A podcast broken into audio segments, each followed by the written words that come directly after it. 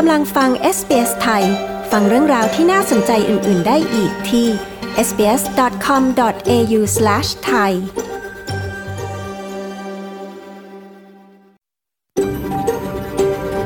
SBS A world of difference You're with SBS Thai on mobile, online and on radio คุณกำลังฟัง SBS ไทยทางโทรศัพท์มือถือ ออนไลน์ และวิทยุ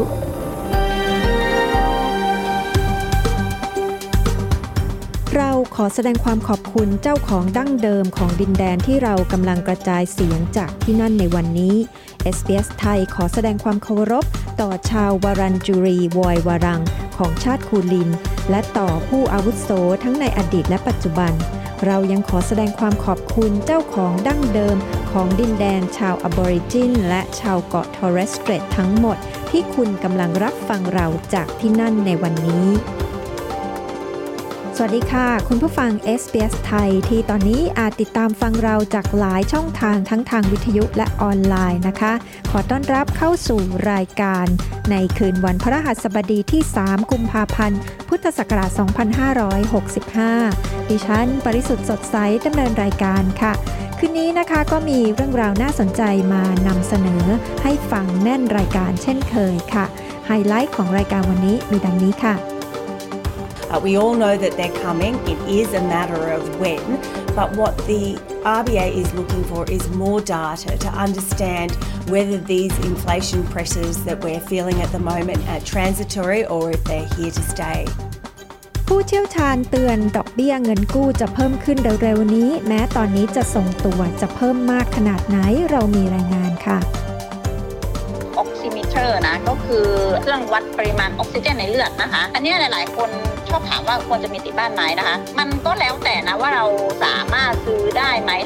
แพทย์หญิงศิราพรทาเกิด แพทย์ GP ในเมลเบิร์นมาแนะนำอะไรที่เราควรเตรียมไว้เพื่อให้พร้อมใช้เมื่อติดโควิด ติดตามฟังกันให้ได้นะคะ แต่ช่วงแรกนี้ขอเชิญรับฟังการสรุปข่าวสั้นวันนี้กันก่อนค่ะ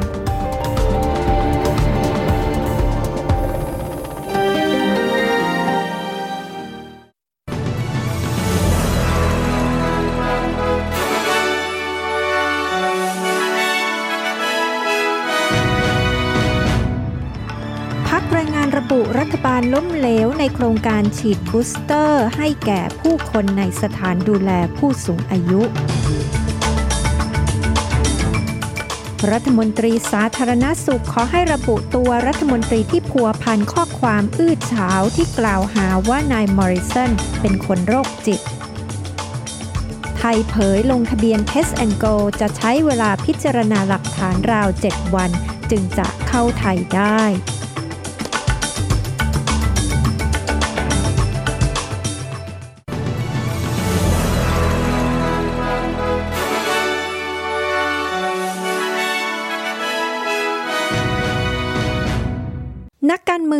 แรงงานตำหนิโครงการฉีดวัคซีนเข็มกระตุ้นให้แก่ภาคการดูแลผู้สูงอายุของรัฐบาลว่าล้มเหลว ในเดือนมกราคมปีนี้ มีผู้เสียชีวิตจากโควิด -19 กว่า 500 ราย ในสถานดูแลผู้สูงอายุ ขณะมีการระบาดของโควิด -19 เกิดขึ้น ในสถานดูแลผู้สูงอายุ ราว 1,260 แห่ง และราวหนึ่งใน 3 ของผู้สูงอายุ ในสถานดูแลยังไม่ได้รับวัคซีนเข็มกระตุ้นหรือ booster shot นางธัญญาพลิบเซกรัฐมนตรีเงาด้านการศึกษาและด้านสตรีกล่าวว่า รัฐบาลล้มเหลวอย่างสิ้นเชิงในการปกป้องกลุ่มคนที่เปราะบางที่สุดของประเทศ I've got a mother-in-law in a residential aged care facility, and my husband and I are beside ourselves, worried about her. ฉันมีแม่ของสามีที่อยู่ในสถานดูแลผู้สูงอายุ สามีและฉันก็เป็นห่วงเธอ และความจริงที่ว่าเรายังมีผู้อยู่อาศัยในสถานดูแลผู้สูงอายุ 60,000 คนที่ยังไม่ได้ฉีดวัคซีนเข็มกระตุ้น เป็นความล้มเหลวอย่างที่สุดอีกครั้งจากรัฐบาลนี้หากเรามีรัฐมนตรีที่ใส่ใจงานประจำของเขามากกว่านี้ และใส่ใจที่จะไปเล่นคริกเก็ตน้อยลงแทนที่จะทำในสิ่งที่เขาถูกจ้างให้มาทำซึ่งก็คือการปกป้องชีวิตและความปลอดภัยของผู้อยู่อาศัยในสถานดูแลผู้สูงอายุ ฉันก็คิดว่าเราจะอยู่ในสถานการณ์ที่ดีกว่านี้มาก นางพริเบเซกกล่าว ผู้เชี่ยวชาญด้านสุขภาพตั้งคำถามถึงการฉีดวัคซีนเข็มกระตุ้นหรือ booster shot ให้แก่เด็กวัยรุ่นอายุ 16 และ 17 ปี ซึ่งได้รับการอนุมัติจากกลุ่มที่ปรึกษาด้านเทคนิค เกี่ยวกับการสร้างภูมิคุ้มกันโรคแห่งออสเตรเลีย หรืออาตากิATAGI ได้แนะนำระยะห่าง 3 เดือนระหว่าง วัคซีนเข็มที่ 2 และวัคซีนเข็มที่ 3 หรือวัคซีนเข็มกระตุ้น ซึ่งหมายความว่าขณะนี้ 2 ใน 3 ของคนกลุ่มอายุนี้มีสิทธิ์ได้รับวัคซีนเข็มกระตุ้นแล้ว แต่ศาสตราจารย์พีเตอร์คอลิยอง แพทย์ด้านโรคติดเชื้อ และนักจุลชีววิทยาที่โรงพยาบาลแคนเบรากล่าวว่า วัคซีนเข็มกระตุ้นสามารถก่อให้เกิดผลข้างเคียงได้ โดยเฉพาะอย่างยิ่งในคนหนุ่มอายุน้อย So I don't think we have enough data yet to know whether we should make it in effect compulsory for everybody to have a third vaccine if they're younger.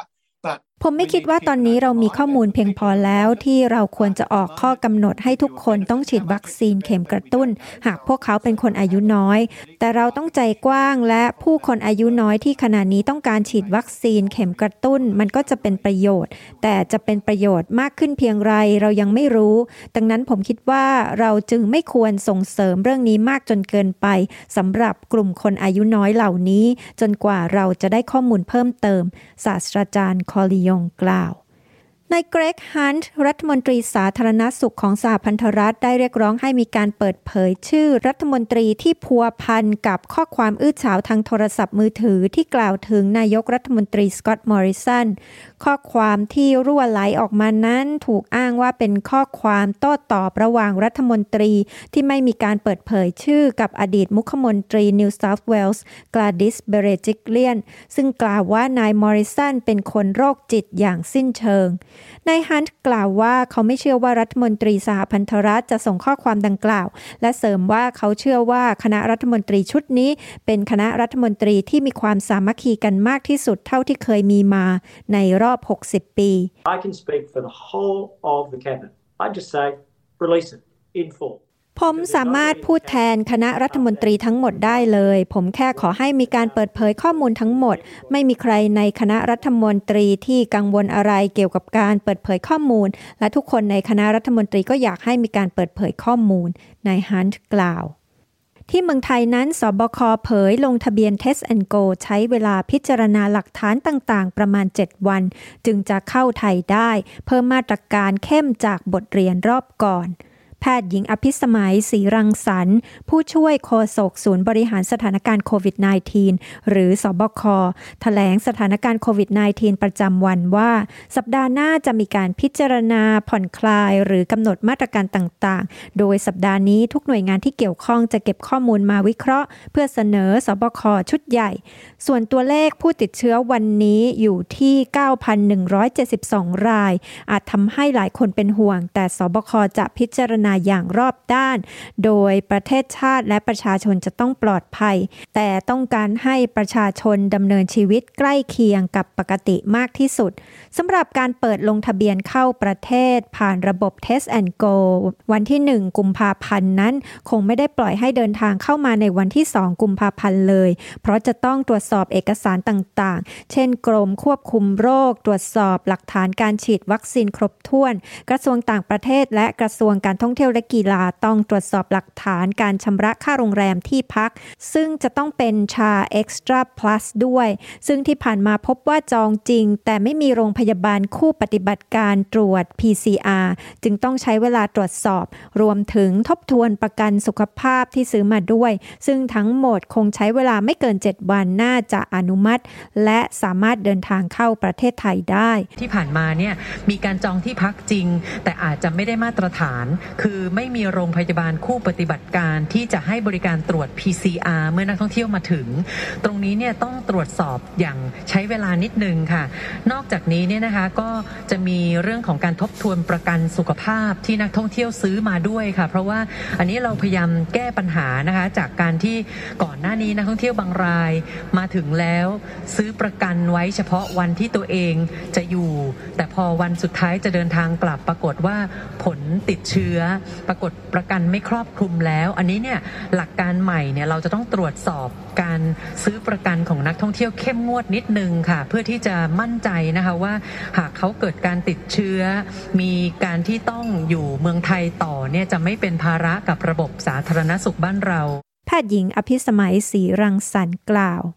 อีกข่าวจากเมืองไทยนะคะ สภาเตรียมเปิดอภิปรายทั่วไปแบบไม่ลงมติ นายธนกร วังบุญคงชนะโฆษกประจำสำนักนายกรัฐมนตรีระบุว่า การอภิปรายทั่วไปไม่ลงมติตามรัฐธรรมนูญมาตรา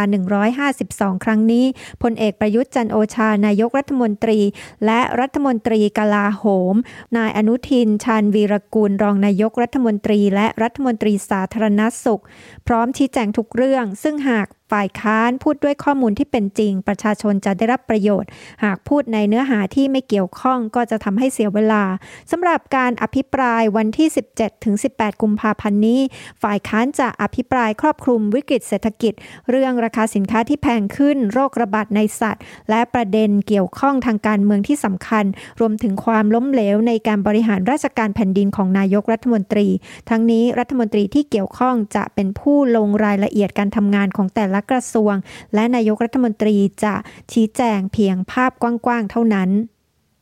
ผู้เชี่ยวชาญกำลังตั้งคำถามว่าซากเรือที่อับปางที่นิวพอร์ตฮาร์เบอร์ในสหรัฐอเมริกานั้น เป็นเรือ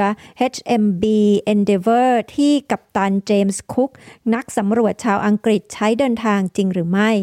พิพิธภัณฑ์การเดินเรือแห่งชาติออสเตรเลียได้ประกาศในวันนี้โดยระบุว่าการค้นพบนี้เป็นบทสรุปของการทำงาน 22 ปี ของนักโบราณคดีทางทะเลและนักประวัติศาสตร์ แต่ในถแถลงการของโครงการโบราณคดีทางทะเลโรดไอแลนด์ระบุว่า การประกาศดังกล่าวนั้นเป็นการด่วนสรุปเกินไป และไม่มีข้อมูลที่โต้แย้งไม่ได้ที่พิสูจน์ว่าซากเรือลำนี้เป็นเรือที่โด่งดังลำดังกล่าว เรือ Endeavour ซึ่งกัปตันเจมส์คุกใช้เดินทางไปทั่วมหาสมุทรแปซิฟิกตอนใต้ ก่อนจะมาถึงชายฝั่งทะเลตะวันออกของออสเตรเลียในปี 1770 ถูกอังกฤษทำให้จมลงที่โรดไอแลนด์เมื่อ 244 ปีก่อน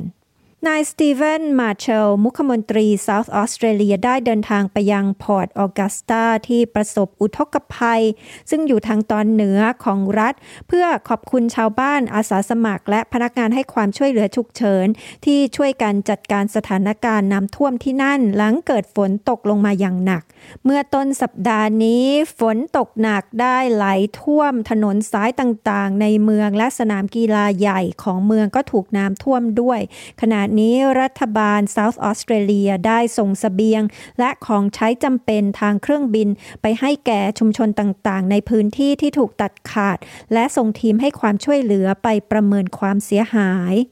ในรัฐเวสเทิร์นออสเตรเลียนั้นวูเวิร์ธก็ได้จำกัดจำนวนสินค้าบางอย่างที่ประชาชนสามารถซื้อได้จากร้านค้าในเครือทั่วทั้งเวสเทิร์นออสเตรเลียเนื่องจากน้ำท่วมหนักได้ส่งผลกระทบต่อการขนส่งสินค้า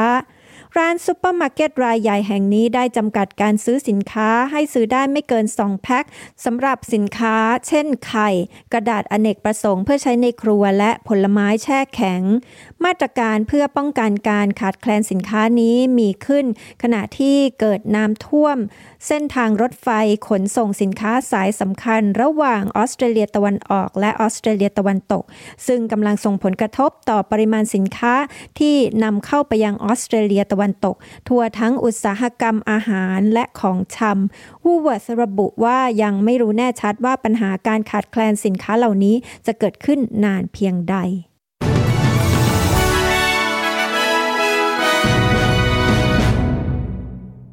มาดูราคาทองที่เมืองไทยในวันนี้นะคะ ราคาทองรูปประพันธ์รับซื้อที่บาทละ 27,788 บาท 28 สตางค์ขายออกที่บาทละ 28,900 บาทค่ะ อัตราแลกเปลี่ยนเงินตรานั้น 1 ดอลลาร์สหรัฐเท่ากับ 33 บาท 2 สตางค์1ดอลลาร์ออสเตรเลียเท่ากับ 23 บาท 9 สตางค์และ 1 ดอลลาร์ออสเตรเลียเทียบเท่ากับเงินดอลลาร์สหรัฐ 71 เซนต์ค่ะ พยากรณ์อากาศทั่วฟ้าออสเตรเลียในวันศุกร์พรุ่งนี้นั้น ที่เพิร์ธจะร้อนมากและแดดจ้าเป็นส่วนใหญ่ อุณหภูมิสูงสุด 39 องศาเซลเซียส แอดิเลดแดดจ้า อุณหภูมิสูงสุด 27 องศา เมลเบิร์นมีแดดจ้าเป็นส่วนใหญ่ อุณหภูมิสูงสุด 25 องศา โฮบาร์ตและแคนเบราท้องฟ้ามีเมฆครึ้มบางส่วน อุณหภูมิสูงสุด 20 องศา ซิดนีย์ฝนโปรยช่วงหรือ 2 ช่วง อุณหภูมิสูงสุด 25 องศา บริสเบนมีฝนโปรยช่วงหรือ 2 ช่วง อุณหภูมิมิสูงสุด 26 องศา ดาร์วินพรุ่งนี้มีฝนโปรยและอาจมีพายุฝน อุณหภูมิสูงสุด 31 องศาเซลเซียสค่ะ เดี๋ยวพักกันสักครู่นะคะ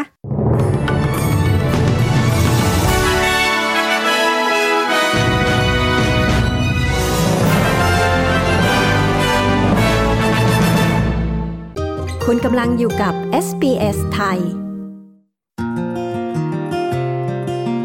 SBS ไทยออกอากาศทุกวันจันทร์และพฤหัสบดี เวลา 22 นาฬิกา มีทางเลือกรับฟังรายการมากมายผ่านวิทยุอนาล็อก ทีวีดิจิตอลออนไลน์ หรือแอปโทรศัพท์เคลื่อนที่ SBS ไทย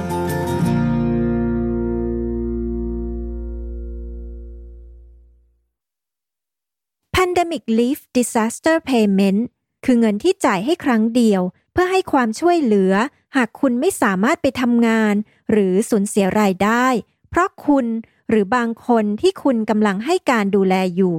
จะต้องแยกกักตัวหรือกักกันตัว เนื่องจากติดเชื้อไวรัสโคโรนาหรือเชื้อโควิด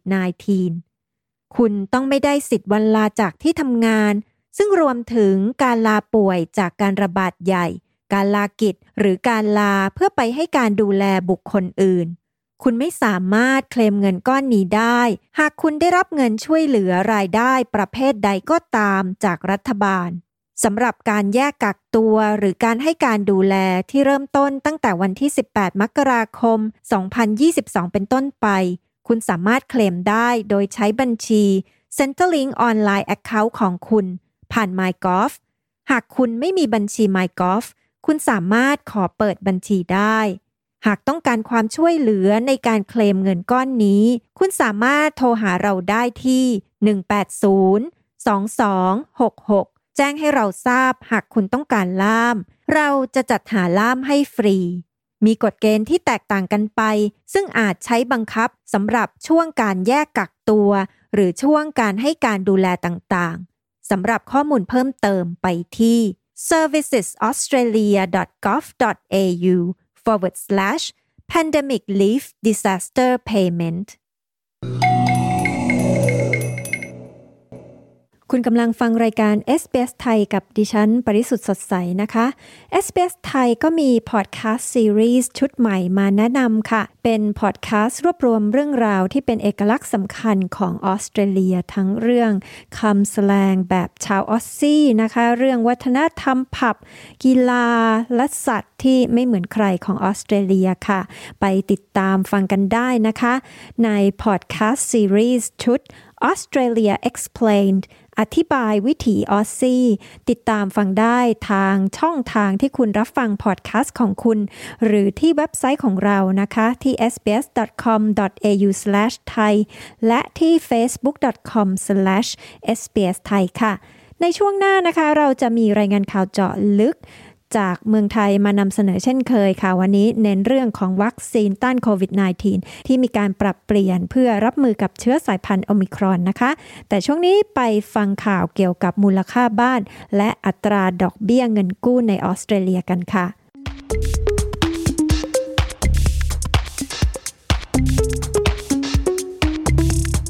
แม้ว่าธนาคารกลางแห่งออสเตรเลียจะไม่ได้ประกาศขึ้นอัตราดอกเบี้ย แต่นักวิเคราะห์ต่างเตือนว่าการขึ้นดอกเบี้ยกำลังจะเกิดขึ้นในช่วงปลายปีนี้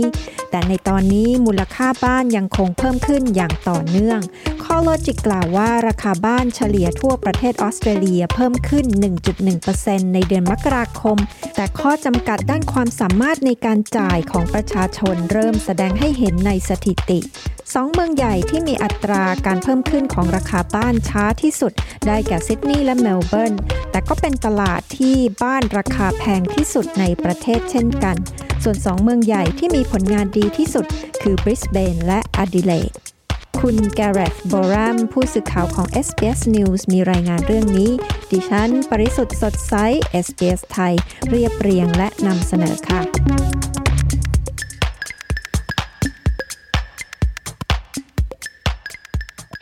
ในขณะที่ราคาบ้านยังคงเพิ่มขึ้นอย่างต่อเนื่อง ทั่วทั้งออสเตรเลีย มีสัญญาณบ่งชี้ว่าอัตราเพิ่มขึ้นนั้นเริ่มทรงตัวมากขึ้น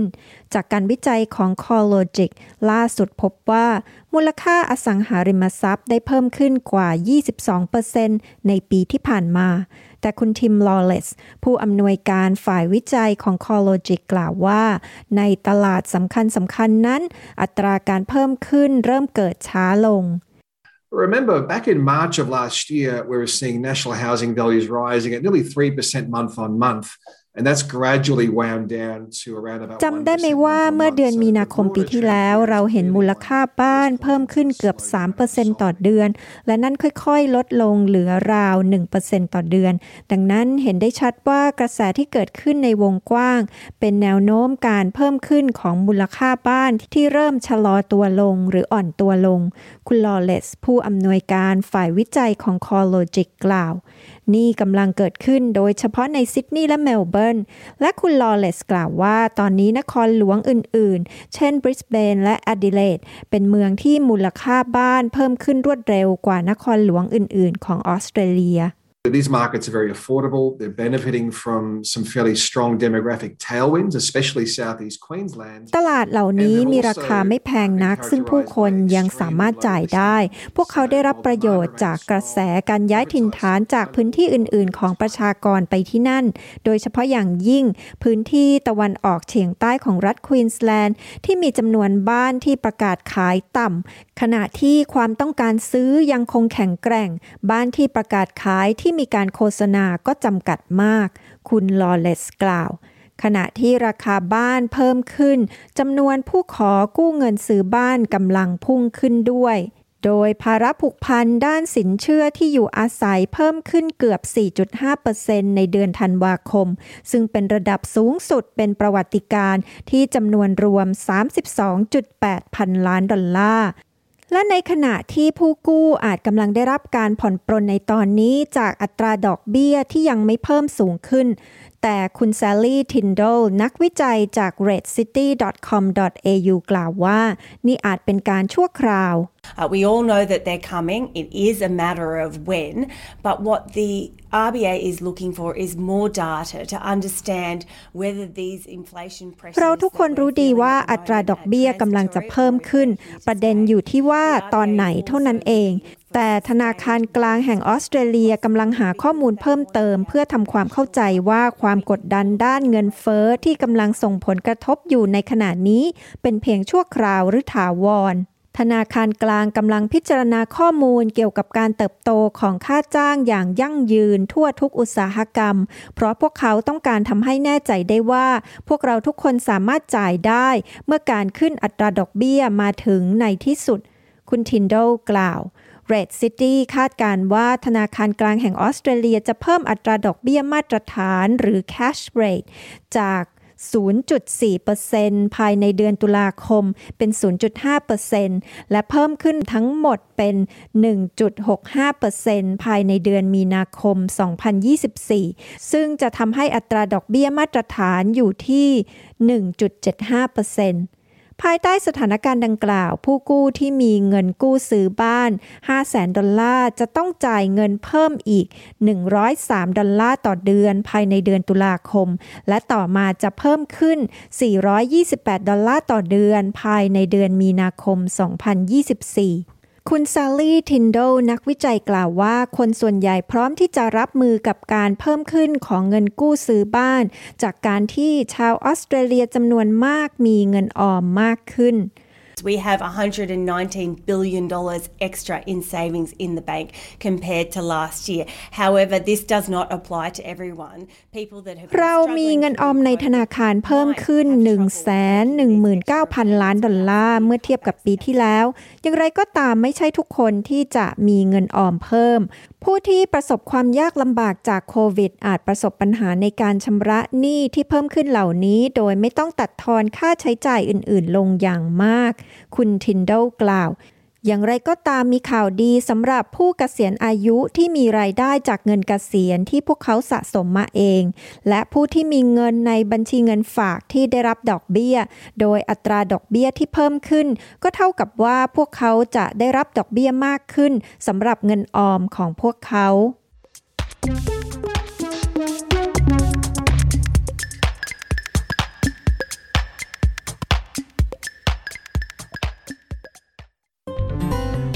SBS ไทยบนวิทยุ ออนไลน์ และบนโทรศัพท์เคลื่อนที่ของคุณ ดิฉันปริสุทธ์สดใสอยู่กับคุณผู้ฟังในรายการ SBS ไทยเช่นเคยนะคะ ในช่วงการพูดคุยท้ายรายการคืนนี้นะคะ แพทย์หญิงศิราพรทาเกิด แพทย์ GP ในออสเตรเลียจะมาแนะนำว่า อะไรที่เราควรจะเตรียมไว้ เพื่อให้พร้อมใช้เมื่อติดโควิดค่ะ ติดตามฟังกันนะคะ แต่ช่วงนี้ไปฟังเรื่องของมูลค่าบ้าน และอัตราดอกเบี้ยเงินกู้ในออสเตรเลียกันก่อนค่ะ รายงานข่าวสายตรงจากเมืองไทยวันนี้นะคะ มาติดตามเรื่องไทยมีนโยบายการฉีดวัคซีนต้านโควิด -19 ในเด็กอย่างไร และมีการปรับแผนฉีดวัคซีนรับมือกับการระบาดของเชื้อสายพันธุ์โอมิครอนหรือไม่ พร้อมความคืบหน้าน้ำมันรั่วบริเวณนิคม อุตสาหกรรมมาบตาพุธส่งผลกระทบอย่างไรบ้าง ติดตามได้จากคุณชาดาสมบูรณ์ผลผู้สื่อข่าวพิเศษของ s อ s ไทยประจำประเทศไทยค่ะ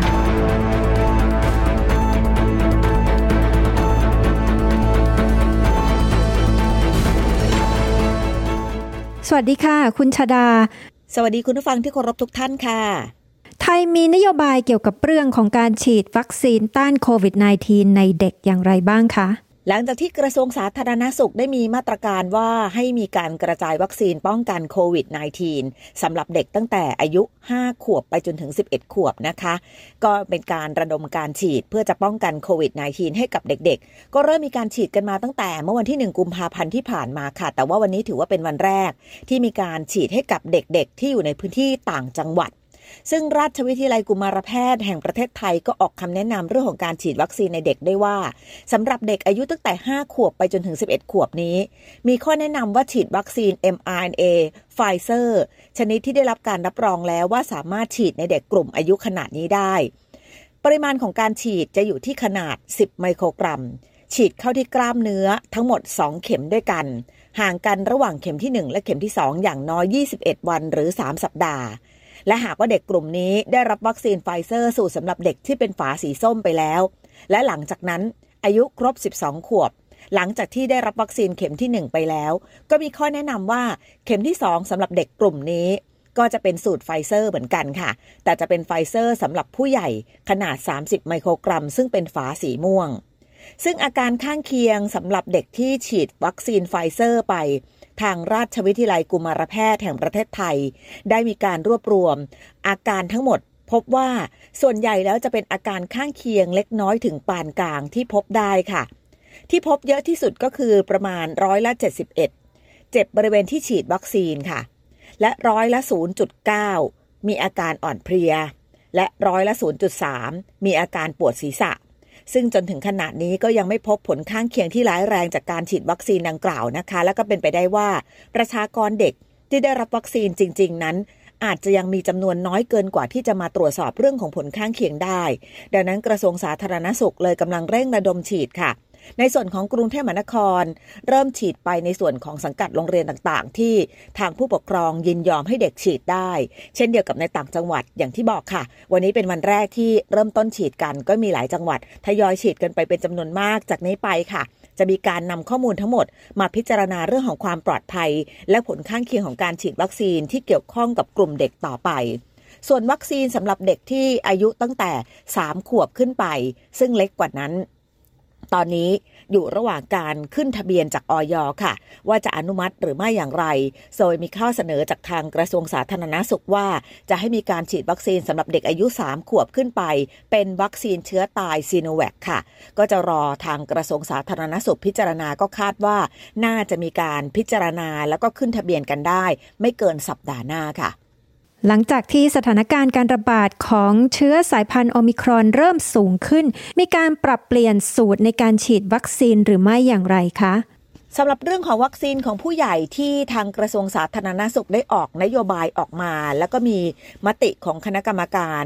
ควบคุมการเสริมสร้างภูมิคุ้มกันของโรค ก็ออกมาให้คำแนะนำเกี่ยวกับการฉีดวัคซีนโควิด -19 เพิ่มเติม จากเดิมจะมีการพิจารณาอยู่ ตลอดเวลานะคะ แล้วก็จะมีการปรับสูตรตลอด ล่าสุดมีการปรับสูตรทั้งหมด 4 สูตรด้วยกันค่ะ สูตรแรกก็คือ การฉีดวัคซีนสูตรไขว้เดิมจะให้มีการเรียงจากเชื้อตาย แล้วก็ไปไวรัสเวกเตอร์ และก็ไป mRNA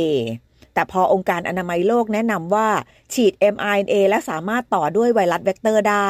ดังนั้นไทยจึงมีการประกาศค่ะว่าผู้ที่ฉีดวัคซีนไฟเซอร์เข็มแรกไปแล้ว แล้วเกิดมีปัญหา สามารถเปลี่ยนไปฉีดแอสตราเซเนกาได้ นั่นคือสูตรที่ 1 สูตรที่ 2 คือสำหรับผู้ที่มีประวัติติดเชื้อโควิด -19 มาแล้ว เดิมทีจะต้องเว้นช่วง 3 เดือนก่อน จากนั้นจึงไปฉีดวัคซีนได้ แต่ตอนนี้มีข้อแนะนำว่าให้ลดเหลือเพียงแค่ 1 เดือนหลังจากการติดเชื้อก็สามารถฉีดวัคซีนได้แล้วค่ะสูตรที่ 3 คือผู้ที่ฉีดแอสตราเซเนกามาแล้ว 2 เข็ม เดิมทีจะมีการออกสูตรว่า แอสตราเซเนกา2เข็มแล้วให้ตามด้วย mRNA ไม่ว่าจะเป็นไฟเซอร์หรือโมเดอร์นาก็ตาม แต่ว่ามีหลายคนไม่สบายใจหรือว่ามีบางคนเคยมีประวัติแพ้มาก่อนค่ะ ก็เลยอาจนุโลมค่ะ และก็บอกว่าสำหรับคนที่ฉีดแอสตราเซเนกา2เข็มแล้ว สามารถฉีดแอสตราเซเนกาเป็นเข็มที่ 3 ก็สร้างภูมิคุ้มกันได้เช่นกันค่ะ ส่วนสูตรที่ 4 กรณีสำหรับผู้ที่มีอายุตั้งแต่ 12 ไปจนถึง 17 ปี และได้รับวัคซีนซีโนฟาร์มมาแล้ว 2 เข็มด้วยกัน สามารถรับวัคซีนไฟเซอร์เป็นเข็มกระตุ้นได้ ภายหลังจากที่ฉีดวัคซีนเข็มที่ 2 ไปแล้ว ประมาณ 4 สัปดาห์ขึ้นไป เดิมทีจะมีข้อกำหนดนะคะว่าให้สักประมาณ 3 เดือน แต่ตอนนี้ก็ลดลงนะคะ ประมาณ 4 สัปดาห์ก็คือแค่ 1 เดือนเท่านั้น ซึ่งทั้งหมดนี้ก็เป็นการปรับสูตร เพื่อให้เหมาะสมกับสถานการณ์ของโควิด -19 รวมถึงการแพร่ระบาดของเชื้อโอมิครอน ที่คาดว่าจะกลายเป็นเชื้อหลักที่มีการติดเชื้อมากที่สุดในประเทศไทย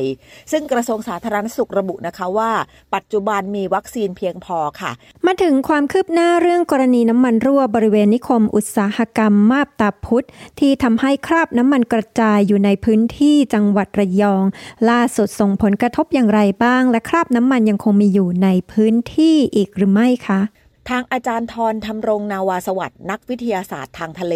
และเป็นอาจารย์ประจำภาควิชาวิทยาศาสตร์ทางทะเลคณะประมง มหาวิทยาลัยเกษตรศาสตร์ท่านบอกว่า สถานการณ์ตอนนี้เริ่มคลี่คลายแล้ว ไม่พบคราบน้ำมันในทะเล ก็หวังว่าคนระยองนั้นจะกลับมาทำมาหากินกันได้เหมือนเดิมเร็วๆนี้ค่ะ แต่สำหรับในส่วนของนักวิทยาศาสตร์ทางทะเลนั้นยังต้องมีหน้าที่อีกมากที่จะต้องทำ โดยจะมีการประเมินผลกระทบจากเหตุการณ์ที่เกิดขึ้น ข้อมูลทุกอย่างต้องชัดเจน และสามารถนำไปใช้ต่อยอดได้ เพราะว่าจะเป็นข้อมูลทางวิทยาศาสตร์ที่เป็นหลักฐานทางวิชาการที่มีความหมายอย่างมาก ตอนนี้กำลังมีการพิจารณาเรื่องของระบบนิเวศไล่เลียงดังนี้ค่ะ อาจารย์ทรบอกว่าอันดับหนึ่งคือเรื่องของหาดทราย อันนี้ที่โดนคราบน้ำมันมากที่สุด คือหาดแม่รำพึง ในส่วนของน้ำมันนั้นเข้ามาเต็มๆ โดยเฉพาะเมื่อวันที่ 29 มกราคมที่ผ่านมา และแบ่งความรุนแรงออกเป็น 4 ระดับด้วยกัน โดยส่วนที่โดนน้ำมันเยอะๆ เป็นคราบไปจนถึงกระทั่งบริเวณชายหาด จุดนี้อาจจะต้องตักทรายไปทิ้ง และอาจจำเป็นจะต้องทำอย่างอื่นที่จะส่งผลกระทบกับพื้นที่ตามแนวด้วย ส่วนที่สองที่จะต้องดูแลกันต่อคือแนวปะการังค่ะ และแหล่งหญ้าทะเล หาดและหินต่างๆ ซึ่งจากการสำรวจอย่างต่อเนื่องของกรมทะเลก็พบว่าตอนนี้แทบจะไม่เจอคราบน้ำมันแล้ว แต่จำเป็นจะต้องดูผลกระทบเรื่องสำคัญของโรคปะการังที่อาจจะตามมาทำให้ปะการังอ่อนแอ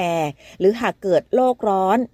น้ำทะเลอุณหภูมิอาจจะสูงผิดปกติ และทำให้เกิดการฟอกขาวของปะการังได้ และสุดท้ายที่ต้องดูคือพื้นท้องทะเลค่ะ ซึ่งตอนนี้ยังไม่ทราบว่าน้ำมัน และสารจำกัดกำจัดน้ำมันที่ได้ใช้กำจัดน้ำมันอยู่ในพื้นที่นั้น ตอนนี้มีการสะสมกันไปมากน้อยแค่ไหนแล้ว ก็จะต้องดูความกระจายของพื้นที่ให้ครอบคลุม เพราะตอนนี้คราบน้ำมันในทะเลนั้นค่อนข้างกว้างมาก โดยสรุปแล้วสิ่งที่จะต้องประเมินก็คือ ระยะสั้น กับผลกระทบที่เกิดขึ้น และระยะยาวคาดว่าไม่ต่ำกว่า 3 ปีค่ะ ที่จะต้องมาดูการประเมินผลกันตลอด จนกว่าจะทราบแน่ชัดว่า สุดท้ายแล้วชายหาดแถวๆระยองนั้น จะสามารถกลับมาฟื้นฟูได้มากน้อยแค่ไหน ดิฉันชาดาสมบูรณ์ผลรายงานข่าวสำหรับ SBS ไทย รายงานจากกรุงเทพมหานครค่ะ คุณกำลังฟัง SBS ไทย You're listening to SBS Thai จากการระบาดเป็นวงกว้างของโควิด -19 โดยเฉพาะจากเชื้อสายพันธุ์โอมิครอน ทุกคนจึงควรเตรียมตัวให้พร้อมเพื่อรับมือกับการติดเชื้อ สิ่งที่เราต้องทำก่อนติดเชื้อคืออะไร ยาและสิ่งของที่เราควรเตรียมไว้ตอนนี้เลย เพื่อจะได้พร้อมใช้งานเมื่อติดเชื้อมีอะไรบ้าง พร้อมคำอธิบายว่า ถ้าติดเชื้อโควิด แล้วเพิ่งหายจะไปรับการฉีดวัคซีนเข็มกระตุ้น หรือ booster shot ได้เมื่อใด แพทย์หญิงศิราพรทาเกิด แพทย์ทั่วไปในเมลเบิร์น มีคำแนะนำในประเด็นเหล่านี้ ดิฉัน ปริสุทธ์สดใส SBS ไทย มีบทสัมภาษณ์นี้ค่ะ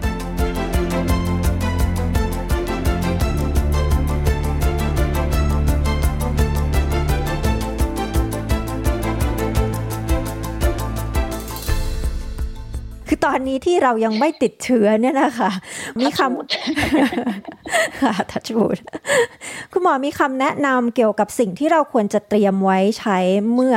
เราติดเชื้อไหมคะ คือเตรียมไว้ตั้งแต่ตอนนี้เลย เพราะว่าถ้าพอติดแล้วไปเตรียมมันก็ไม่ทันแล้ว หรือว่าจะลำบากในการเตรียมอะคะใช่ค่ะ ความจริงเนี่ยหมอเขียนไว้เนี่ยหลายข้อมากเลยนะ เดี๋ยวหมอพูดเป็นข้อๆสิ่งที่ควรเตรียมไว้ที่บ้านนะคะ หลักๆแล้วนะข้อแรกนะคะ ตอนนี้เรายังไม่ติดใช่ไหมสิ่งแรกที่หมอแนะนำให้ทุกคนยังทำอยู่นะ ก็คือให้ไปฉีดวัคซีนให้เร็วที่สุดนะ ถ้าเกิดว่าเราถึงโอกาสที่จะได้ฉีดโดยเฉพาะคนที่เพิ่งฉีดไปสองเข็มนะคะ ถึงเวลาที่ได้ฉีดบูสเตอร์แล้วนะคะ คือตอนนี้เขาเปลี่ยนแล้วเนาะแค่ 3 เดือนหลังจากเข็ม2นะคะให้ไปฉีดได้แล้วนะคะ อันนี้คือสำคัญมากนะสิ่งที่ควรทำเลยข้อแรกนะคะข้อที่2นะคะก็คือให้เตรียมพวกเบสิก medical supply พวกยาสามัญประจำบ้านในบ้านนะคะ ซึ่งอาจจะเป็นพวก first aid kit ทั้งหลายแหละแล้วก็ยาบางตัวนะคะ ที่หมออยากจะแนะนำนะลองลิสต์มา หลักๆ แล้วนะก็จะมียาพาราเซตามอลนะ ยาลดไข้ยาแก้ปวดเนี่ยติดบ้านไว้จะดีนะคะ ควรจะมียาที่เรากินประจำถ้าเรามีโรคประจำตัวอยู่แล้วนะคะ อย่างเช่น พวกยาเบาหวานยาความดันอะไรพวกนี้ให้มีอย่างน้อยนะ เพียงพอสองอาทิตย์นะเผื่อนะคะ ถ้าเกิดว่ามันมีเหตุว่าติดโควิดขึ้นมาต้องอยู่บ้านเจ็ดวันหรือสิบสี่วันยังไงนะคะ เราจะมียาที่เราที่เรากินอยู่ประจำเนี่ยนะเพียงพอในช่วงหนึ่งถึงสองอาทิตย์นะคะ ยากลุ่มหนึ่งที่อยากจะแนะนำก็คือ cold flu tablet นะคะ มีไว้ติดบ้านอย่างเช่นที่บ้านเราก็เป็นกลุ่มยาทิฟฟี่อะไรเงี้ยนะคะ มีติดบ้านไว้ก็ดีนะคะ อีกกลุ่มหนึ่งก็เป็นลักษณะพวกผงเกลือแร่นะคะ พวก Gastrolyte Hydralyte นะคะ หรือว่าพวก Gatorade นะอาจจะมี cordial หรืออะไรอย่างเงี้ย อันนี้มีติดบ้านไว้ก็จะดีเผื่อว่าเรามีอาการเหนื่อยอ่อนเพลียอะไรเงี้ยนะกินพวกผงเกลือแร่อะไรเงี้ยก็จะช่วยนะคะ หรือถ้าเกิดว่าเราท้องเสียรุนแรง เราก็สามารถกินพวก Gastrolyte Hydralyte นะคะ ช่วยได้ด้วยนะคะ อีกกลุ่มหนึ่งนะที่อยากจะให้มีติดบ้านไว้ก็คือกลุ่มยาสำหรับพวก hay fever นะคะ พวกแอนตี้ฮิสตามีนนะ พวก Zyrtec Claratyne Telfast นะคะกลุ่มพวกนี้นะ จะช่วยลดอาการแบบน้ำมูกไหล หรือว่าพวก blocked nose อะไรอย่างเงี้ยนะคะ หรือว่าพวกกลุ่มที่เป็น nasal spray นะ พวก Rhinocort อ่า Nasonex นะคะ เป็นยาพ่นจมูกนะอ่าลดอาการ hay fever นะคะ ยากลุ่มนี้ก็มีไว้ก็จะดีด้วยนะคะ นอกจากนี้นะหมออยากจะแนะนำนะ อาจจะมีลักษณะของยาแก้ปวดท้องนะคะ มีติดบ้านไว้ก็ดี กลุ่มที่เป็นคล้ายๆ กับยาธาตุน้ำขาวบ้านเรานะคะ พวก Mylanta อะไรเงี้ยพวก De-Gas พวก Gaviscon นะคะ หรือว่าอาจจะมีในกลุ่มของ Nexium ที่สามารถซื้อ over the counter ได้นะคะ มีติดบ้านไว้ก็ดีนะคะ เผื่อว่าเรามีอาการปวดท้องในช่วงที่เรากักตัวอะไรอย่างเงี้ยนะคะ อีกอย่างหนึ่งนะคะ ที่หมอคิดว่าหลายๆคนอาจจะอยากถามว่าสำหรับ oximeter นะก็คือเครื่องวัดปริมาณออกซิเจนในเลือดนะคะ อันนี้หลายๆ คนชอบถามว่าควรจะมีติดบ้านไหมนะคะ มันก็แล้วแต่นะว่าเราสามารถซื้อได้ไหม ถ้าเกิดว่าเราสามารถซื้อได้เราอยากจะเก็บไว้ติดบ้านนะคะ อันนี้ก็อาจจะมีประโยชน์นะ แต่ที่ออสเตรเลียเองนะคะ อย่างที่หมอบอกในส่วนกลางนะเขาจะมีการ follow up นะ ถ้าเกิดว่าคนคนนั้นนะคะติดโควิด แล้วเป็นกลุ่มเสี่ยงอาจจะอย่างเช่น มีโรคหอบหืดนะ เป็นโรคประจำตัวอยู่แล้วนะคะ หรือว่าเป็นลักษณะโรคถุงลมโป่งพองอะไรเงี้ยนะคะ ทางรัฐบาลเนี่ยเขาจะส่งตัวเครื่องวัดปริมาณออกซิเจนในเลือดนะคะ ไปให้ถึงบ้านนะคะ เพราะฉะนั้นในส่วนนี้อย่ากังวลมากถ้าเกิดว่าเราไม่มีนะคะ คือมันไม่ใช่ว่าจำเป็นอัมมัสอะไรขนาดนั้นนะคะ แต่ถ้าเกิดว่ามีติดบ้านได้บ้างนะก็โอเคนะคะนี่คือกลุ่มที่เป็นเกี่ยวกับยาสามัญประจำบ้านนะคะแล้วก็อีกกลุ่มหนึ่งที่หมอคิดว่าน่าจะสำคัญก็คือมี rapid test นะคะ ติดบ้านไว้จะดีมากนะคะ ตัว rapid antigen test ซึ่งเราก็คุยกันไปครั้งที่แล้วใช่ไหมคะคุณนกเรื่องของ rapid test นะ คือณวันนั้นที่คุยกันเคสยังไม่ค่อยเยอะนะคะ หมอยังบอกเลยว่ามันอาจจะไม่จำเป็นแต่ณวันนี้นะ rapid test จำเป็นมากนะคะ เพราะรัฐบาลเองก็ ยอมรับผลนะของ rat test ด้วยนะคะ ในกลุ่มที่เป็น positive result นะคะ ตอนนี้ขอเพิ่มนิดนึงในส่วนของ rat test นะ อยากจะบอกว่ากลุ่มคนที่ถือ pension card นะคะ พวก pensioner นะ กลุ่มคนที่เป็น senior card holder นะคะ หรือว่าเป็น healthcare card holder สามารถไปรับ rat test ฟรีนะคะ ได้จาก pharmacy นะคะได้ถึง 10 คิดต่อ 3 เดือนนะคะ ลองไปถามฟาร์มาซีใกล้บ้านดูนะคะ ว่าเราสามารถได้รับฟรีหรือเปล่านะคะ อีกกลุ่มหนึ่งที่เราควรจะมีเตรียมไว้ก็คืออาหารนะคะเผื่อเราต้องอยู่บ้าน7วันจริงๆนะเราต้องให้มันแน่ใจว่าเรามีอาหารเพียงพอนะครบประมาณ7วันนะคะ หรือว่าในส่วนของอาจจะเป็น frozen food นะหรือว่าจะเป็นพวกบะหมี่กึ่งสำเร็จรูปอะไรพวกนี้นะคะ มีติดบ้านไว้ก็จะดีนะคะเราก็น้ำนะ make sure เรามีน้ำเพียงพอนะคะแล้วก็ยังมีกลุ่มที่เป็นพวกของใช้จำเป็นนะคะ อาจจะเป็นลักษณะถ้าเกิดเรามีลูกเล็กเนี้ย วกกลุ่มที่เป็นแนปปี้อะไรเงี้ยนะคะ ก็ควรจะมีติดบ้านไว้เบบี้ไว้เบบี้ฟอร์มูล่าอะไรเงี้ยนะคะ ก็ควรจะให้แบบเมคชัวร์ว่าเรามีเพียงพอประมาณ 2 อาทิตย์นะคะ อย่างของคุณผู้หญิงเองนะคะ ก็ให้มั่นใจว่าเรามีผ้าอนามัยเนาะเพียงพอเผื่อว่ามันเกิดอะไรจำเป็นในช่วงนั้นนะคะอีกอย่างหนึ่งหมอคือเราทุกคนทั่วโลกบอกว่ามัน funny มากที่ออสเตรเลียนะคะ ทุกครั้งที่มีการล็อกดาวน์นะ toilet rolls หายไปจากซูเปอร์มาร์เก็ตแต่ความจริงแล้วมันก็เป็นสิ่งจำเป็นที่ควรจะมีติดบ้านไว้นะคะ ในส่วนของกระดาษทิชชู่กระดาษชำระอะไรพวกนี้นะคะ มีติดบ้านไว้ประมาณอ่าอย่างน้อยเพียงพอนะสองอาทิตย์นะคะ อีกกลุ่มหนึ่งที่ควรจะมีไว้เยอะๆเลยก็คือกลุ่มเกี่ยวกับของพวก face mask ทั้งหลายแหล่นะคะหน้ากากอนามัยแฮนด์ซินเ t เซอร์นะคะถุงมือนะคะ แล้วก็พวก wipe แล้วก็สเปรย์ต่างๆฆ่าเชื้ออะไรเงี้ยอันนี้คือสำคัญมากจำเป็นมากกลุ่มนี้ควรจะมีติดไว้นะคะ นอกจากนั้นหมอคิดว่าอันนี้คือของจำเป็นแล้วนะที่ควรจะมีติดบ้านไว้นะคะ เผื่อนะคะ แต่ว่าอีกกลุ่มหนึ่งที่สำคัญนะก็คือ เบอร์โทรศัพท์นะ หรือว่าเป็น plan เขาเรียกเหมือนเป็น emergency plan ว่าถ้าเกิดว่าเรามีเหตุจำเป็นจริง ๆ ต้องอยู่บ้านเนี้ย เราควรจะติดต่อใครนะคะหนึ่งในกรณีที่ว่าเราไม่สามารถออกไปไหนได้เลยแล้วเราอยากจะให้คนคนนั้นจะเป็นเพื่อนเราจะเป็นญาติพี่น้องเรานะคะ คนรู้จักให้เขาไปแบบซื้ออาหารอะไรเงี้ยมาส่งเราได้นะคะ หรือว่า เป็นในส่วนของ supply อื่นๆอะไรเงี้ยนะคะเหมือนพวก grocery อะไรเงี้ยถ้าเกิดมีคนสามารถช่วยเราได้ในจุดนี้น่าจะดีมากรีชื่อไว้เลยว่ามีใครที่เราจะขอความช่วยเหลือได้นะคะ นอกจากนี้นะเราควรที่จะแพลน activity ว่าถ้าเกิดเราต้องอยู่ติดบ้านจริงๆเนี่ยเจ็ดวันเนี่ยเราต้อง plan ว่าเราทำไงไม่ให้เราเบื่อจนแบบเครียดนะอยู่บ้านโดยเฉพาะคนอยู่บ้านคนเดียวนะอาจจะต้องเตรียมตัวว่า plan โปรแกรมต่างๆ มีกงมีเกมนะคะมีอินเทอร์เน็ตเพียงพอในการที่อยู่บ้านได้เจ็ดวันนะคะอีกอย่างหนึ่งที่สำคัญก็คือลอง plan ดูว่าใครที่จะดูแลลูกเรานะคะ หรือว่าถ้ามีน้องหมาน้องแมวอยู่บ้านอะไรเงี้ยใครบ้างที่สามารถมาช่วยเหลือเราในส่วนนี้ได้ ถ้าเกิดว่าเราจำเป็นต้องไปโรงพยาบาลจริง ๆนะคะ อันนี้ก็สำคัญนะเป็นสิ่งที่หลาย ๆ คนอาจจะไม่คิดเนาะบางทีคนไปถึงโรงพยาบาลแล้วนะเราก็มีความกังวลว่าเอ้ยใครจะดูแลน้องหมาน้องแมวที่บ้านอะไรเงี้ยนะคะเพราะฉะนั้นเนี่ยในส่วนนี้ควรจะมีนัมเบอร์ของคนที่สามารถช่วยเหลือเราได้นะคะ เก็บไว้นะคะแล้วก็อีกอย่างนึงก็คือในส่วนของ emergency contact นะคะ ก็อย่างที่หมอพูดในฝั่งเนาะพวก nurse on call โลคออ่า healthcare worker นะคะ ที่เราสามารถติดต่อได้นะคะ เบอร์ของ GP เบอร์ของอ่าฮอตไลน์ของโควิดเองนะคะ เราก็ triple zero นะคะ อันนี้สำคัญมากนะคะ แล้วอีกอย่างหนึ่งก็คือถ้าสมมติว่าเราป่วยจริง ๆ ป่วยมากแล้วต้องเข้าโรงพยาบาลก็คือเราควรจะมีเบอร์เหมือนกับเบอร์ญาติที่หมอจะให้เราโทรคุยกับญาติอะไรอย่างนี้ก็ต้องมีด้วยใช่ไหมคะคุณหมอ ใช่ค่ะ เพราะว่าเวลาไปโรงพยาบาลเขาจะถาม next of kin อะไรเงี้ย emergency contact คือใครอะไรเงี้ยนะเราต้องมีไว้เราต้องให้เบอร์เขาไว้ด้วยนะคะ SBS ไทยทางโทรศัพท์มือถือออนไลน์ และทางวิทยุ ค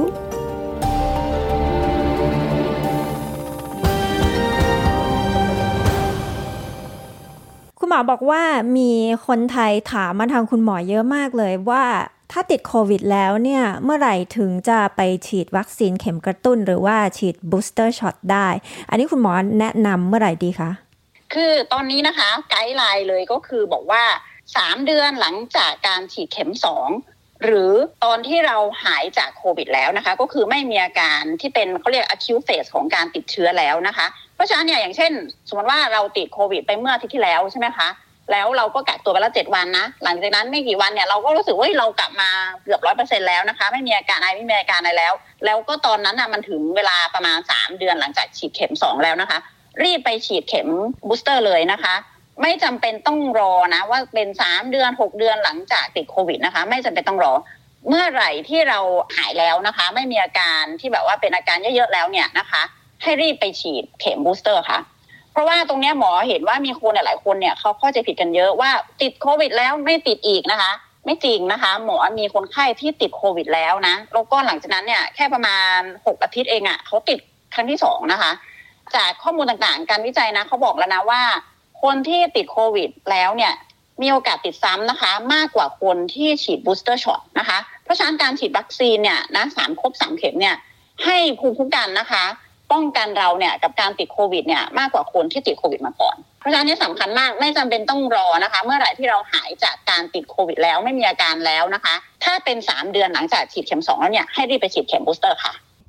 คุณหมอคะ มันมีกระแสนะคะ ที่มันเริ่มจากซิดนีย์ค่ะ คือบางคนเนี่ยที่อายุน้อยๆอยู่อะ เขาบอกว่ารู้สึกว่าถ้าเกิดว่าติดโควิดอย่างไม่ได้แพลน มันก็จะทำให้ชีวิตลำบาก มันก็เลยแบบว่าเออมาแพลนวางแผนลางานเลยไปติดโควิด กันเลย จัดปาร์ตี้มันจะได้ติดติดๆมันจะได้จบจบๆกันไป แล้วคิดว่าเป็นแป๊บเดียวแหละ มันก็หายไม่ได้เป็นอะไรมาก เพราะเป็นโอมิครอน คุณหมอมีความเห็นเรื่องนี้ยังไงคะถ้าถามหมอนะคะ ไม่ติดโควิดเป็นดีนะคะ เพราะว่าแต่ละคนก็แตกต่างกันนะคะหมอเห็นหลายคนนะคะ ที่เขาติดโควิดแล้วเนี่ย ถึงแม้เขาจะ recover แล้วนะคะ บางคนก็ยังมีอาการเหมือนเป็นลองโควิดอยู่คำว่าลองโควิดนี่ก็คืออย่างไงนะคะ ก็คือถึงแม้ว่าเราจะไม่ติดเชื้อแล้วเราหายแล้วนะ แต่ว่ายังมีอาการที่เกิดจากผลข้างเคียงระยะยาวจากการติดโควิดนะคะ ที่หมอเห็นแบบ most common เลยนะ คนส่วนใหญ่จะบอกว่ายังรู้สึกเหนื่อยอยู่นะคะบางคนยังออกกำลังกายยังไม่ได้นะคะ หลังจากติดมาแล้วแล้วก็หายแล้วเนี่ยประมาณสองสามเดือนเนี่ยยังออกกำลังกายไม่ได้เพราะเขาบอกว่าเขาเหนื่อยมากแล้วก็อ่าหลายๆคนก็จะบอกว่า คือยังทำอะไรได้อยู่นะ แต่ว่ามันยังรู้สึกมันประมาณ 80%ของ energy level ที่เขาเคยมีนะคะแล้วก็ใช้เวลาค่อนข้างยาวเลยทีเดียวอย่างที่หมอบอกบางคนก็จะเป็นแค่แบบไม่กี่อาทิตย์บางคนก็อาจจะเป็นแบบหลายหลายเดือนอะไรอย่างเงี้ยค่ะ กว่าที่มันจะค่อยๆดีขึ้นนะคะ แต่ก็ยังมีคนบางกลุ่มนะที่เขารู้สึกเขาบอกเลยว่ามันไม่ร้อยเปอร์เซ็นต์นะคะ เหมือนกับว่าเรายังไม่มีแรงเหมือนกับ ตอนก่อนที่เราจะติดโควิด เราก็ยังมีคนอีกบางกลุ่มนะเขา report ว่าเขาเหมือนมีอาการเหมือน foggy brain นะคะ ก็คือเหมือนกับจำอะไรไม่ค่อยได้ แล้วแบบบางคนยังเป็นเด็กๆเลยนะ ไม่ใช่ว่าพวกคนแก่เนี่ยค่ะก็คือมันเหมือนกับว่าสมองไม่แล่นเหมือนแต่ก่อนนะคะ คิดอะไรแล้วมันเหมือนกับมันมีการติดเหมือนกับคิดต่อไม่ได้หรือไม่ก็คือเอ๊ะเพิ่งทำอะไรมาแล้วก็ลืมไปแล้วอะไรอย่างเงี้ยนะคะ มันเกิดขึ้นได้ คือเราก็ไม่รู้หรอกนะว่าเราจะถ้าเราติดโควิดโอเค ถ้าเรามีอาการน้อยเราไม่มีอาการรุนแรงระยะยาวอะไรเงี้ยเอออย่างเงี้ยมันก็โอเค แต่เราไม่สามารถรู้ได้เลยว่า ถ้าเกิดว่าเราติดโควิดแล้วเนี่ยเราจะมีอาการ long COVID หรือเปล่านะคะแล้วหลายคนก็คิดว่ามันเป็นโอมิครอนช่วงนี้นะ แต่ความจริงแล้วเนี่ยมันก็ยังมีตัว Delta strain นะคะที่ยัง circulate อยู่นะใน community นะคะ เราก็ไม่รู้หรอกว่าเราจะติดโอมิครอนจริงหรือว่าตัวเดลต้านะคะเพราะถ้าเกิดถามเรานะหมอเลือกที่จะไม่ติดโควิดแน่ๆนะคะ แล้วก็อีกเหตุผลหนึ่งนะที่ไม่ควรติดโควิดก็คือ ถ้าเราติดโควิดโอเค เราอาจจะไม่ได้มีอาการรุนแรงเพราะเราเป็นคนอายุน้อยถูกไหมเราไม่มีโรคประจำตัว แต่ถ้าเราไปแพร่เชื้อนะคะ ต่อให้กับคนรอบตัวเราคนในบ้านเราเนี้ยอาจจะเป็นคนสูงอายุนะที่เขามีโรคประจำตัวอย่างอื่นนะคะ มีเบาหวาน มีความดัน มีโรคหัวใจ มีโรคอ้วน มีหลาย ๆ โรคมาก่อน อาจจะเป็นเรื่องของโรคปอดมาก่อนอะไรอย่างเงี้ยนะคะ คนกลุ่มนี้นะ มีโอกาสเสียชีวิตสูงนะคะ จากการติดโควิดนะคะ หลายๆคนอาจจะไม่เห็นนะนะว่าอ่ามันมีคนเข้า ICU หรือว่าเข้าโรงพยาบาลนะคะ แต่ว่าหมอมีคนไข้ที่เป็นเขาเป็นพยาบาลนะทำงานในโรงพยาบาลนะคะ คนที่ติดโควิดนะแล้วอยู่ใน ICU เนี่ย มีนะไม่ใช่ไม่มีนะคะ คนส่วนใหญ่ที่เขาติดแล้วเข้า ICU เนี่ยก็คือคนที่เขาไม่ได้ฉีดวัคซีนเลยนะแต่ก็ยังมีคนที่ฉีดวัคซีนบ้างนะคะ ไม่ใช่ว่าไม่มีเลยนะคะ เพราะฉะนั้นเนี่ยเราไม่สามารถคาดเดาได้เลยว่าถ้าเราติดโควิดเนี่ย เราจะมีอาการน้อยๆเหมือนที่หลายคนพูดหรือเปล่านะคะ เพราะว่าคนส่วนใหญ่ที่ออกมาพูดกันก็คือคนส่วนใหญ่ที่เขามีอาการเล็กน้อยแล้วเขาบอกว่าไม่เห็นเป็นไรเลยติดเราก็ไม่เห็นเป็นไรเลย ก็ยัง recover ได้ แต่ก็มีคนอีกส่วนหนึ่งนะที่เขาไม่ได้ออกมาพูดว่าเอ้เขาติดแล้วเขาเป็นเยอะเพราะว่าคนกลุ่มนี้เขาไม่ได้ออกมาพูด เพราะฉะนั้นเนี่ยมันก็มีคนกลุ่มที่หมอเห็นนะคะในชีวิตจริงว่าเขาติดโควิดแล้วมีอาการรุนแรงนะคะแล้วหมอก็ไม่อยากเชื่อเสียงตัวเองเป็นคนกลุ่มนั้น อันนี้คือความเห็นของหมอนะแล้วก็เป็นสิ่งที่เห็นจริงๆจาก การพูดคุยกับคนที่ติดโควิดแล้วคนที่ทำงานกับคนที่ติดโควิดค่ะ คุณหมอคิดว่าการไม่ติดตอนนี้ดีกว่าใช่ไหมคะเพราะว่าเรื่องผลระยะยาวก็ยังไม่มีใครรู้ใช่ไหมคะว่ามันจะเป็นยังไงใช่ค่ะ ก็อย่างที่คุยกันตั้งแต่แรกนะว่าโควิดนะคะ เป็นโรคบัตรใหม่นะคะ เพราะฉะนั้นเราก็ไม่รู้ว่าระยะยาวเป็นอย่างไรนะคะ long term effect จากการติดโควิดเป็นอย่างไรนะคะ คือวันนี้เราจะเห็นคนส่วนใหญ่ recover ใช่ไหมแต่ว่าเราไม่รู้ว่า 5 ปีให้หลัง 10 ปีให้หลังเนี่ย มันจะเอฟเฟกส่วนไหนของร่างกายนะคะ ที่เห็นเริ่มเห็นกันก็คือในเรื่องของปอดนะ เรื่องของ energy level นะคะแล้วก็เรื่องของอ่าทางไประบบประสาทอะไรอย่างเงี้ยนะคะ อย่างที่หมอพูดเมื่อกี้นะว่าบางคนก็คือเหมือนมีความจำไม่ค่อยดี มีการแบบเขาเรียกอะไร foggy brain อะไรอย่างเงี้ยนะซึ่งเราก็ไม่รู้ว่าคนที่เขาติดตอนเนี้ยเขาไม่มีผลข้างเคียงเนี่ยแต่ห้าปีให้หลังสิบปีให้หลังเนี่ย มันจะมีโอกาสที่จะไปมีผลนะในส่วนของโรคประสาทในส่วนของความจำหรืออะไรอย่างนี้หรือเปล่าเราก็ไม่รู้นะคะเพราะฉะนั้นไม่ติดเป็นดีค่ะนะคะค่ะแล้วก็สุดท้ายนะคะคุณหมอคะตอนนี้สถานการณ์โควิดระบาดในออสเตรเลียเนี่ยก็กำลังเกิดขึ้นเป็นวงกว้างทีเดียวนะคะ เมื่อก่อนตอนที่เราคุยกันเนี่ยแต่ละคนอาจจะยังไม่ค่อยรู้จักใครที่อยู่รอบตัวที่ติดโควิด ตอนนี้หลาย ๆ คนนี่อาจจะรู้จักหลายคนทีเดียวที่เริ่มติดเชื้อกันไปแล้วนะคะ คุณหมออยากจะฝากอะไรถึงชุมชนไหมคะ เหมือนที่พูดทุกครั้งนะคะ ต้องดูแลระมัดระวังนะในการใช้ชีวิตนะคะ เป็นลักษณะโควิดเซฟนะคะ ถึงแม้ว่าจะได้ฉีดยาครบแล้วนะ มันก็ไม่ได้ว่าร้อยเปอร์เซ็นในการที่จะป้องกันไม่ให้เราติดโควิดนะคะ กลับไปที่ตอนแรกเลยนะ ก็คือล้างมือบ่อยๆนะคะ ใส่หน้ากากอนามัยรักษาระยะห่างนะคะแล้วก็เวลาไปพบปะผู้คนอะไรเงี้ยก็ต้องอาจจะต้องมีการแบบระมัดระวังมากขึ้นนะคะเพราะหมอเห็นว่าคนที่เขาติดกันช่วงพีคๆประมาณสองอาทิตย์ที่ผ่านมาเนี่ยนะคะ มันเป็น ผลนะของการไปปาร์ตี้กันช่วงคริสต์มาสกับนิวเยียร์นะคะ คือเข้าใจว่าทุกคนก็อยากจะไปเจอกันอะไรเงี้ยนะ แต่ว่าหมอคิดว่าอาจจะเลือกสถานที่ในการไปเจอนะคะ อาจจะเลือกไปเจอกัน outdoor อาจจะแบบว่าเจอกับคนที่เราจำเป็นต้องเจอจริง ๆ อะไรเงี้ยแต่ถ้าเกิดเป็นไปได้นะหมอแนะนำถ้าเรามี rat test อะค่ะตรวจทุกคนก่อนเจอกัน อันนี้จะเป็นสิ่งที่ดีเป็นการป้องกันตัวเอง แล้วก็ป้องกันคนอื่นด้วยนะคะ ถ้าเกิดว่าทำได้นะคะ ก็ สำคัญเลยนะที่หมอพูดไปก็คือบูสเตอร์ถ้าเกิดว่าถึงเวลาฉีดแล้วนะคะสามเดือนหลังจากเข็มสองนะคะรีบไปฉีดนะคะ เพราะว่าตอนนี้นะที่คนที่หมอ follow up คนที่เขาติดโควิดอะคะ่ะคนส่วนใหญ่ที่เขาติดโควิดนะ ในช่วงเนี่ยหนึ่งเดือนที่ผ่านมาเนี่ย คือกลุ่มคนที่เขาฉีดวัคซีนเข็มสองมาแล้วเนี่ยนะคะสี่ถึงหกเดือนนะคะ ก็คือประมาณสี่ถึงหกเดือนหลังจากอ่าหลังจากการฉีดเข็มสองหรือคนที่เพิ่งฉีดบูสเตอร์ไปนะคะ ประมาณหนึ่งถึงสองอาทิตย์นะคะ เหตุผลแล้วก็คือประมาณสี่ถึงหกเดือนหลังฉีดเข็มสองเนี่ยภูมิคุ้มกันของเราเริ่มตกนะคะ เพราะฉะนั้นเนี่ยมันจะไม่สามารถป้องกันเราได้แบบเยอะเหมือนที่เราคิดนะคะ แล้วก็กลุ่มคนที่ฉีด booster ไปแล้วเนี่ยปกติเนี่ยร่างกายต้องใช้เวลาประมาณ 1-2อาทิตย์ในการสร้างภูมิคุ้มกันนะคะ ขึ้นมาอีกนะคะ เพราะฉะนั้นเนี่ยช่วงนี้เป็นช่วงที่อันตรายนะคะ หลายๆ คนนำมาฉีด booster เสร็จนะคะแล้วก็ออกไปเจอเพื่อนฝูงบอกว่าอุ้ยฉันฉีด booster แล้วฉันปลอดภัยนะคะ รอสักประมาณหนึ่งถึงสองอาทิตย์ก่อนนะคะแล้วค่อยแบบเริ่มทำอะไร activity อะไรเงี้ยมากขึ้น แต่ยังไงหมอแนะนำนะยังเป็น COVID safe environment อยู่นะคะ อย่าประมาทอันนี้สำคัญนะคะ ขอบคุณมากนะคะ คุณหมอที่คุยกับ SBS ไทยค่ะ ค่ะไม่ละค่ะ คุณน้องขอบคุณค่ะ ที่ผ่านไปก็เป็นการพูดคุยกับแพทย์หญิงศิราพรทาเกิด แพทย์ทั่วไปในนครเมลเบิร์นนะคะ ใครที่พลาดฟังสัมภาษณ์ตอนที่แล้วที่คุณหมอแนะนำอย่างละเอียดว่าผู้ป่วยโควิดจะดูแลตัวเองที่บ้านได้อย่างไร ก็สามารถไปตามฟังพอดแคสต์นี้ย้อนหลังได้ที่เว็บไซต์ของเราที่ sbs.com.au/thai ค่ะ